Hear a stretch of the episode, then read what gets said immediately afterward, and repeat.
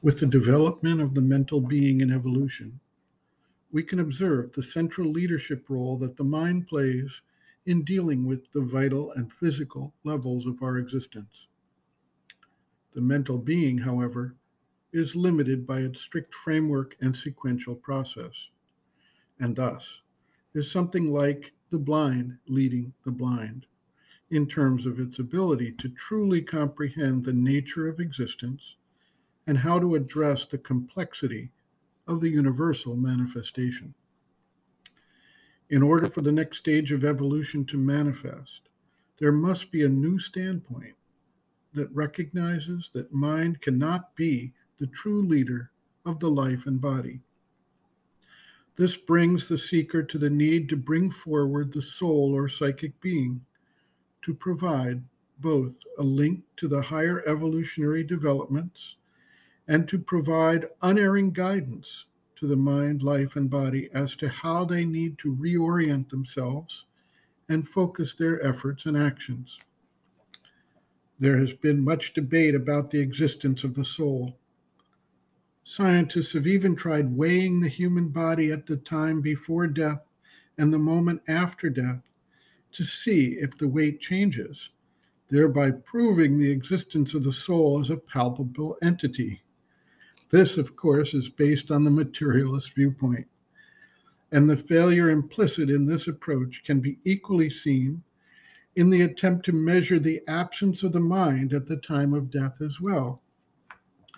Certain powers, vital powers, mental powers, soul powers, are simply not subject to being weighed physically, but they nevertheless exist and can be experienced.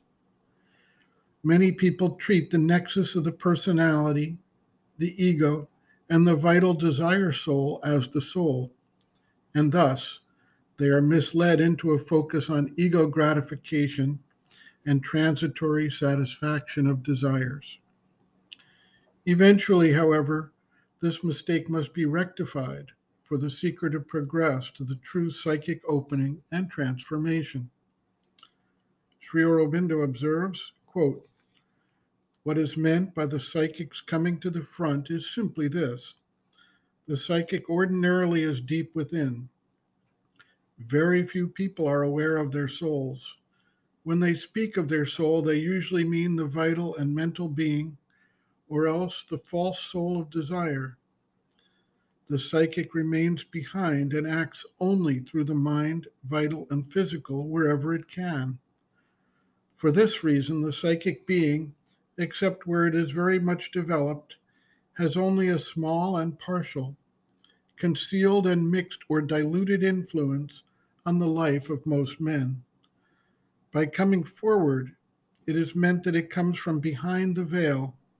Its presence is felt already in the waking daily consciousness. Its influence fills, dominates, transforms the mind and vital and their movements, even the physical.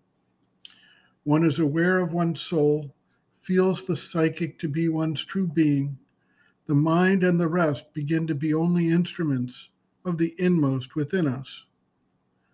When the psychic being comes in front, there is an automatic perception of the true and the untrue, the divine and the undivine, the spiritual right and wrong of things, and the false vital and mental movements and attacks are immediately exposed and fall away and can do nothing.